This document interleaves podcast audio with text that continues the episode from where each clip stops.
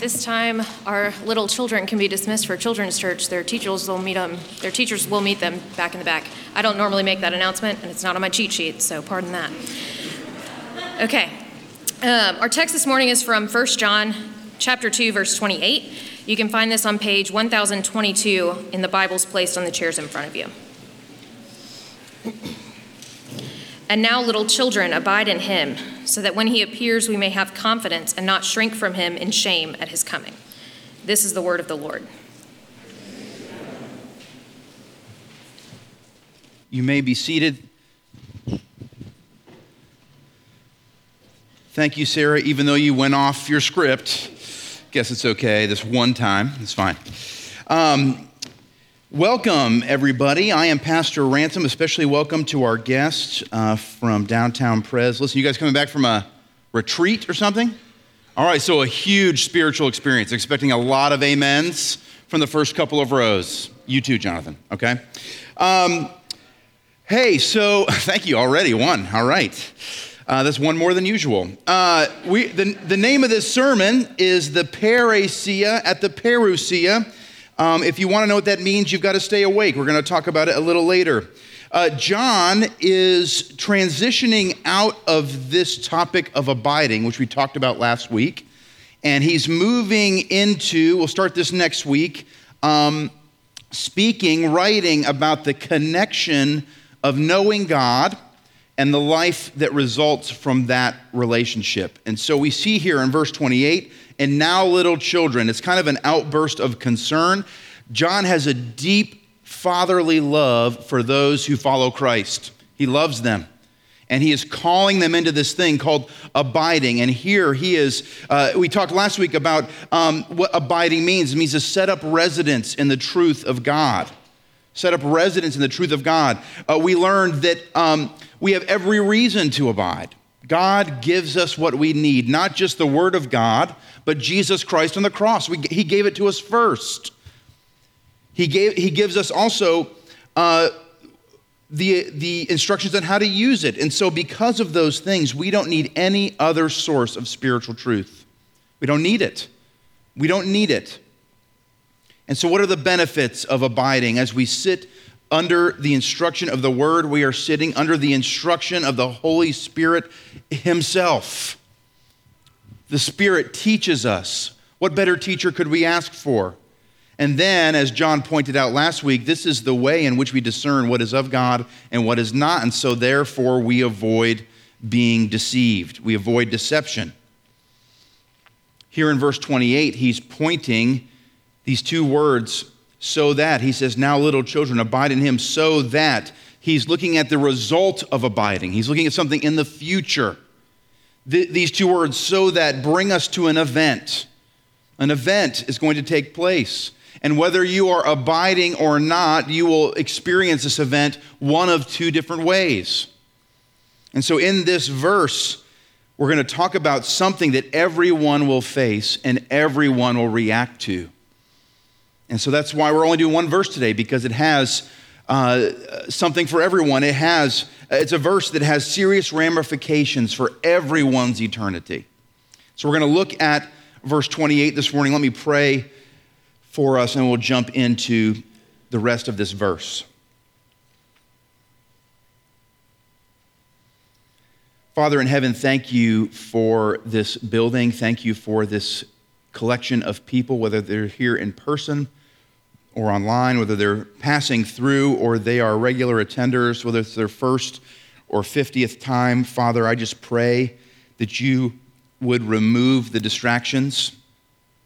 Help us to hear your word, even remove myself as a distraction. May we hear the very words of God through the Apostle John this morning. I pray that you would sink the truth into our hearts and cause anything that's not of you to drift away on the wind. We love you. We pray these things in the name of Jesus.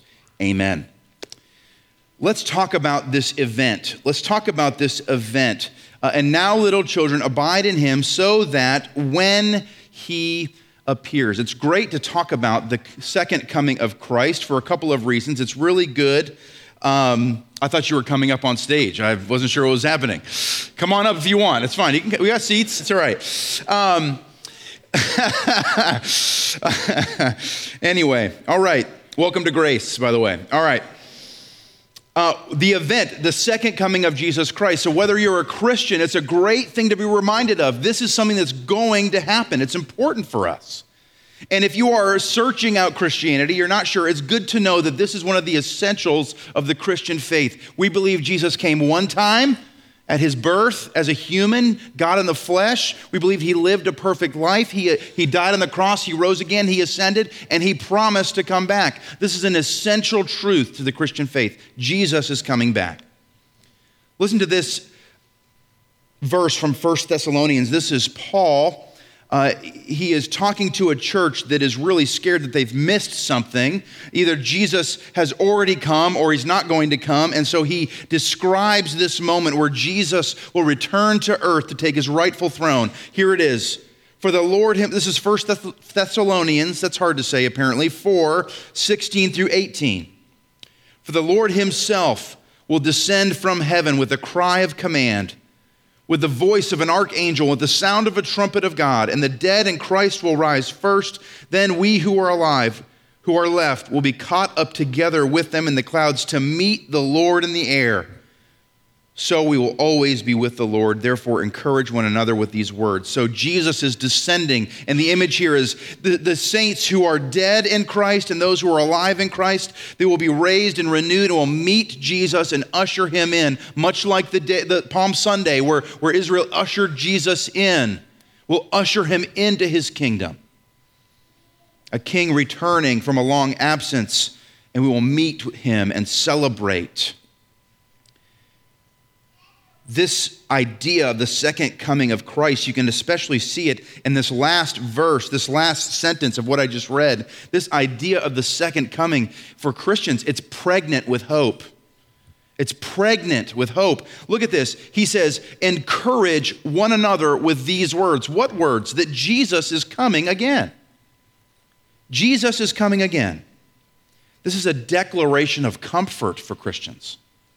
When we hear that Jesus is coming again, it should not be something that we're like, oh man, it should be, oh my goodness, when? For the follower of Christ, the second coming of Jesus is of utmost importance. You can look at this throughout all the letters of the New Testament, and, and there's something about it in there. Let's look at two Colossians 3. Listen to what Paul tells the Colossian church to do, and then listen to the reason that he tells them to do it. Set your minds on things that are above not things that are on earth, for you have died and your life is hidden with Christ in God. When Christ, who is your life, appears, then you also will appear with him in glory. Why should we focus on heavenly things? Because Jesus is coming again. That's why. In Peter, another one of the apostles, he says it this way Therefore, preparing your minds for action and being sober minded, set your hope fully on the grace that will be brought to you at the revelation of Jesus Christ. How much of our hope should we put on the return of Jesus Christ? 100% of it. 100% of it, Christians. But what do we do? I know what I do. I hedge my bets. Think about it as far as relationships are concerned. I had this experience growing up when I was single and I heard about Jesus coming back. I would say, well, just wait till I get married. And then as a married person, I'd say, well, Lord, just wait till we have kids. And now that we have kids, I'm like, hey, come, Lord Jesus. Um, but, but seriously, but some people are like, hey, Lord, I want to experience my kids growing up. I want to have grandchildren. I want to experience. Then there's this something in our life we're waiting for it to happen. And at that moment, we'll say, okay, God, now it's time for you to come. That's not hoping fully in the return of Christ. That's hedging our bets. You can take that same idea and apply it to our careers or, or a collection of wealth or, or, the, or the experiences that we have in this life. We hedge our bets and we don't hope fully in the return of Christ. But what are we supposed to do? Just that. So, what is the encouragement of Jesus Christ coming again? Here's what it is whatever those who are in Christ will experience when he comes back, it's going to put all earthly joys, all earthly pleasures, all earthly pursuits, whether we understand what this means or not, is going to put those things to shame. When he uh, appears, it's not, none of it's going to matter. It's going to be, my goodness, thank you, Lord, you have come. Put your hope fully on the return of Christ. There's a reality with the return of Christ. He certainly is coming, and it's going to be a day of glorious salvation for those who believe in Jesus. But there's also something else. He's coming. He comes to judge the living and the dead.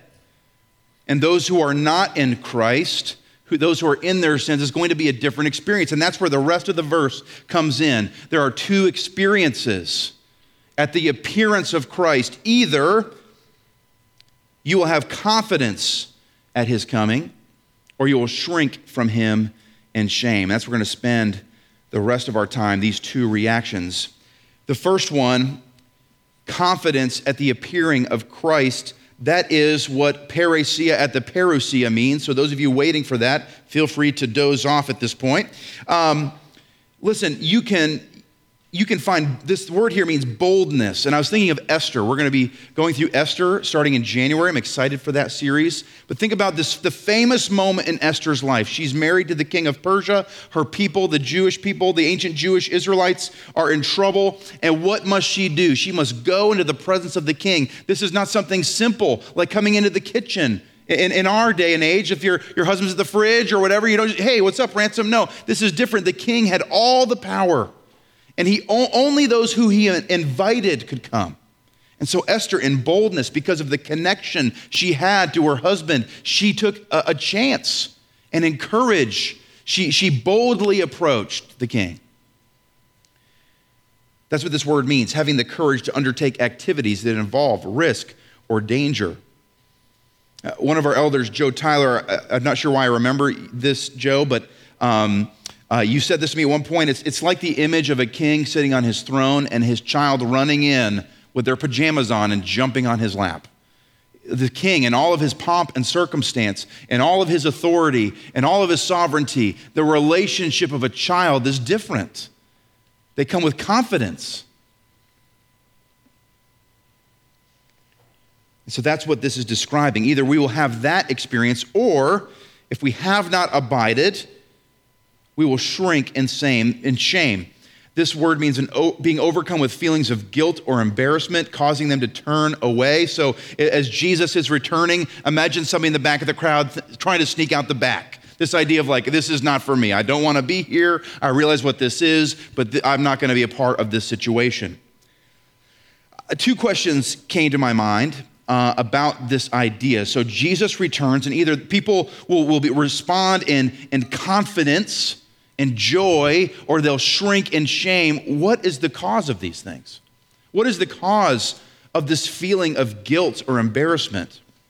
I think it's important for us to describe why there, we might feel guilty in the moment of Jesus Christ returning. You see, Jesus is, is God in the flesh, and there's been this real violation on behalf of human beings towards God. We just talked about, talked about this in Sunday school. Without the idea of sin and the, and the ramifications of sin, we can't really understand God's love or who He is. And so God created the world. And how did He create it? He created it good. He invited us in to the, to the perfect relationship of the Trinity, to be a part of that, to, to, to experience that with Him. And what, how did humanity respond to His invitation to relationship? And peace and purity and, and completeness. They said, no, thank you. They responded with distrust and rebellion. They pushed it away. This is actually quite serious. This is quite serious. This is God doesn't say, "Oh, that's too bad. It's just a mistake." No, this is something that God created. He created it good. He loved it. It was precious to him and we shattered it wrongly. And in our shattering of it, God has to hold us accountable to that. This is serious. We have all violated God's law, and we continue to do so. That's the reality. One scholar, whose name was Yarbrough, which made me think immediately, just to give you an insight into my mind, sounded like a surfer pirate, okay? Um, let, you, let that sink in for a moment. Uh, he said, This fear that they feel is a fear of the guilt and terror of judgment by God. Listen, all of us at some level should fear that because we've done things that have been an affront to His holiness. We all have sinned in one way or another, and we deserve that judgment. So if there's something to be afraid of, that's it. If there's a reason to shrink in shame, it's because of what we've done toward God. But the, the second thing is this well, where does confidence come from? If we all deserve and we all should shrink in shame, where does confidence come from? This kind of reconciliation into a relationship that's been so shattered by our behavior, by the sins of mankind, this kind of, of brokenness can only be reconciled by Jesus Christ. Jesus Christ. Because of the work of Jesus alone. It's not halfway, it's not two thirds. Jesus alone.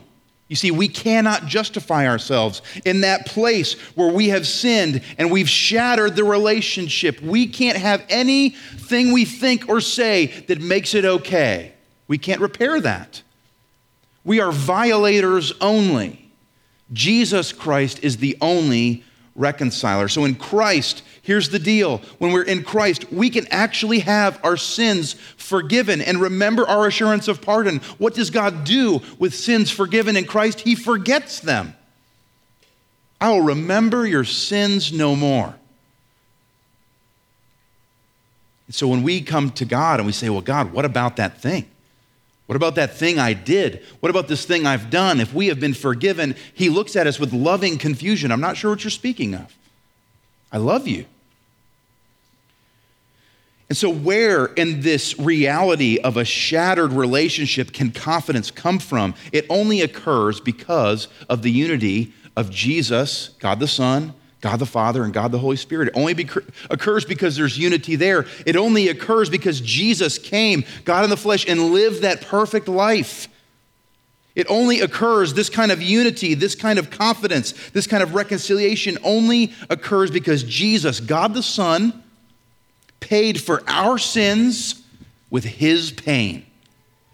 He paid for it so that what?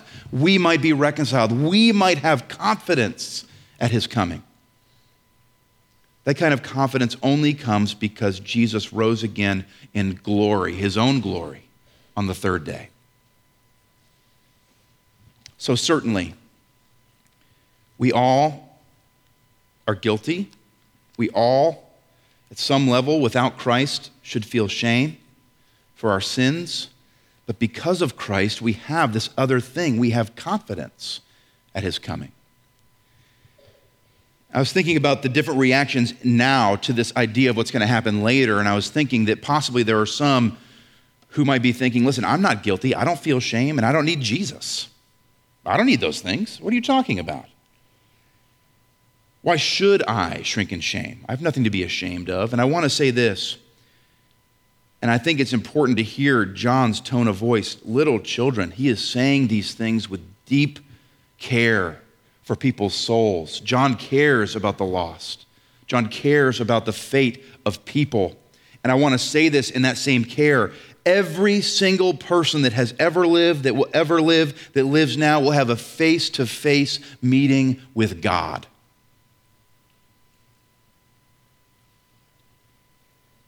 It's inevitable. As we talked about last week, it's been imminent for 2,000 years. They thought then it could be tomorrow, it could be today, it could be tomorrow, it could be today.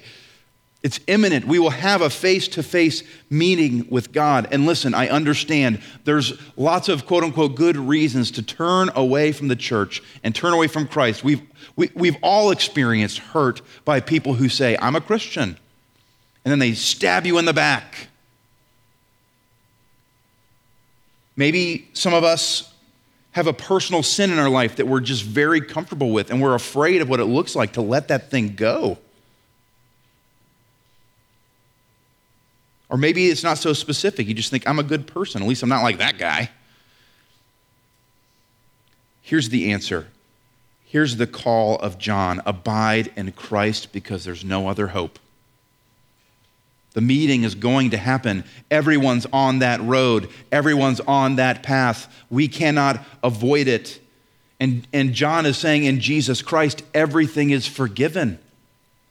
You can have salvation. Every injustice, even that's been uh, done against us, is made right in Jesus. All pain is calmed. Famous verse, John 3:16, same author. We all, most of us probably know John 3:16, but it's the two verses after that I think bring some texture to this idea. So here we have John 3:16, for God so loved the world that he gave his only son that whoever believes in him should not perish but have eternal life. And here is the beck and call of John the author and his friend and savior Jesus to all those who say, I'm not guilty. Why would I need this? He says, For God did not send his son into the world to condemn the world, but in order that the world might be saved through him. Whoever, whoever, believes in him is not condemned, but whoever does not believe is condemned already because he has not believed in the name of the only Son of God. There is no other hope but Jesus Christ in this life. I think there's also a high probability there are those here who, although they are Christians, feel deep shame deep seated shame in their lives. Or there are those that don't know Christ and you're feeling like, my goodness, I feel like I've been exposed here. I, I, I do feel like I've sinned against God. And I think that those current feelings of shame, there's two possible answers for this. First of all, you might feel shame this morning because you just don't know who Jesus is. You just don't know what he has done. And I want to tell you this morning, and I've said it several times, he has done it all for you already. He's done it. He is the Savior of sinners, not people who have their stuff together, not people who haven't committed certain things. He came to save sinners. And so, shame, this, this feeling of guilt, you know what? That's actually a right feeling outside of Christ. But when you hear about what Jesus has done, the lengths he's gone to to bring you into his kingdom, to bring you into that relationship with the Trinity, shame is something of the past. In the words of John here in this letter, when we are brought into the light, Shame is a shadow of the past. It's something we don't have to deal with anymore. Why? Because of what Jesus Christ has done. So maybe we feel shame because we just don't know. Well, I'm saying this is what Jesus has done. Hear it and be glad. The second reason we might feel shame this morning is because we don't believe. So we know the promises of God, we know what the Bible says but we're still holding on to our guilt. This may feel like I'm heaping on more shame for a moment, but I want you to, to hear the, the whole thing before you judge it. Listen, a refusal to accept God's promises that He's made is just another sin. It's a sin of selfishness, it's thinking you're a special kind of sinner. So if you, if you want to feel like you've done something that's so grand, Jesus can't die for it, add that to the pile. Here's the reality we cannot say, yeah, yeah, I know what God said, but I, I still feel like I'm not included in that. Here's the truth Jesus came. And what did he come for? He came for the lost, those who don't know. He came for the unworthy, those who don't think they're good enough. Those are the only kind of people Jesus died for. That's it. So if you're learning this truth for the first time, or if you feel unworthy this morning, know that Jesus Christ died for you. You see, we can't do anything enough times, we can't do it well enough to stand before God in any kind of confidence on our own. We don't have it, it's impossible. You can't do it. You've already messed it up too far to go back and undo it and redo it. You can't rebuild it. You only have Jesus Christ. And so, what is the answer? Abide in Him. Abide in Him. Those of you who are learning this truth for the first time, get a Bible, read it, live in the truth, read about His promises, and believe them. Those of you who are guilty and you're saying, no, but, but I know, but you don't know. I'm saying, abide in the truth, set up residence in the truth of God, and read about his promises and believe them. John is, is showing us that it's abiding in him that is going to give us the confidence at his coming. And so, being in Christ is what gives us the relationship, gives us the reconciliation but abiding in the truth of Christ is what gives us the confidence to, abide, to stay in that relationship.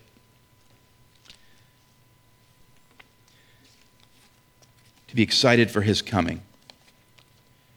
Um, this morning, as we approach the Lord's table, church, I think it would be ideal for myself and for us as well to regain some of the hope of Christ's return. Because it's true, we do hedge our bets. We put our hope in all kinds of things.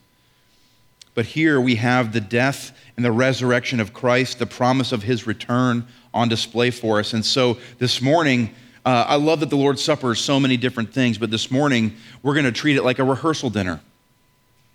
We're going to treat it like a rehearsal dinner. There's something that's going to happen at the end of time after Christ comes, and we are going to have a party. And here's what it says in Revelation 19 Hallelujah! For the Lord our God, the Almighty, reigns. Let us rejoice and exult and give him the glory, for the marriage of the Lamb has come, and his bride has made herself ready. It was granted her to clothe herself in fine linen and bright and pure. And the angel said to me, Write this Blessed are those who are invited to the marriage supper of the Lamb. And he said to me, These are the true words of God. This morning we are blessed because we're invited. We're invited. And so this morning, as we come and we eat this bread and we drink this cup, who should do that? This supper is only for sinners.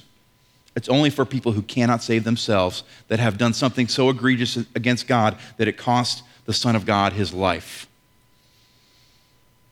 And so, those who recognize that, they rely on Jesus alone, they've confessed publicly that this is true, they've been baptized, they're invited this morning to rehearse something that will be so grand and so beautiful and so complete in the end of time.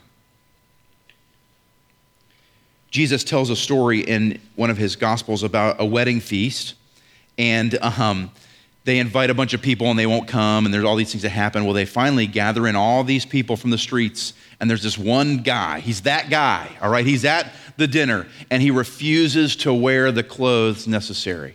He's wearing clothes, but he's not wearing the clothes that the king has provided. He says, No, I'm good enough as I am. How I am should be fine for whoever's throwing this party. And the story goes that the, the king who's throwing the party says, What's going on here? Why aren't you dressed appropriately? And he says, I, I don't need it. And they throw him out. And what, and what the story is about is about the idea that we cannot come to that party. We can't come to the marriage feast of the Lamb. We can't come to Christ on our own accord in our own way. We must only come through Jesus Christ. So this morning, if you do not believe that Jesus Christ is your Savior, or if you're saying to yourself, you know what? I, I know what Jesus teaches and I know what He's done, but there's some things in my life that I just prefer.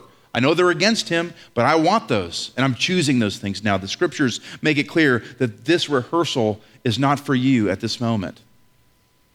And so this morning, let's take just a few moments. Let's pray quietly to ourselves, let's analyze where we're at with the Lord, and then I'll bring us back together for a prayer of blessing before we distribute the elements.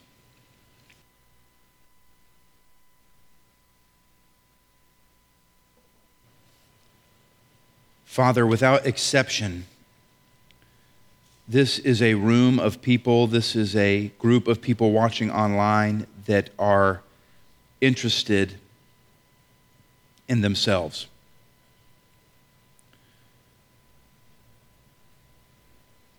We like to have things the way we want them.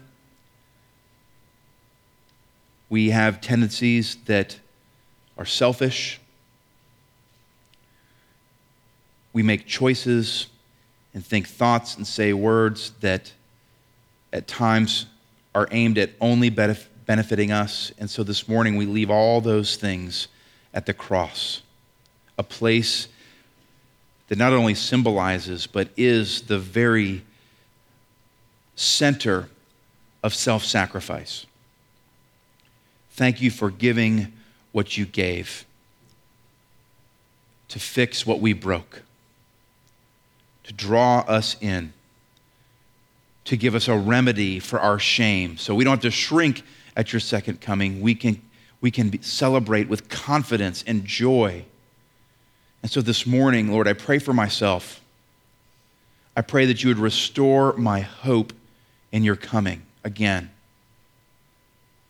Make my life the result of being pregnant with hope for Jesus Christ coming and making all things new, making all wrongs right, making all sin disappear.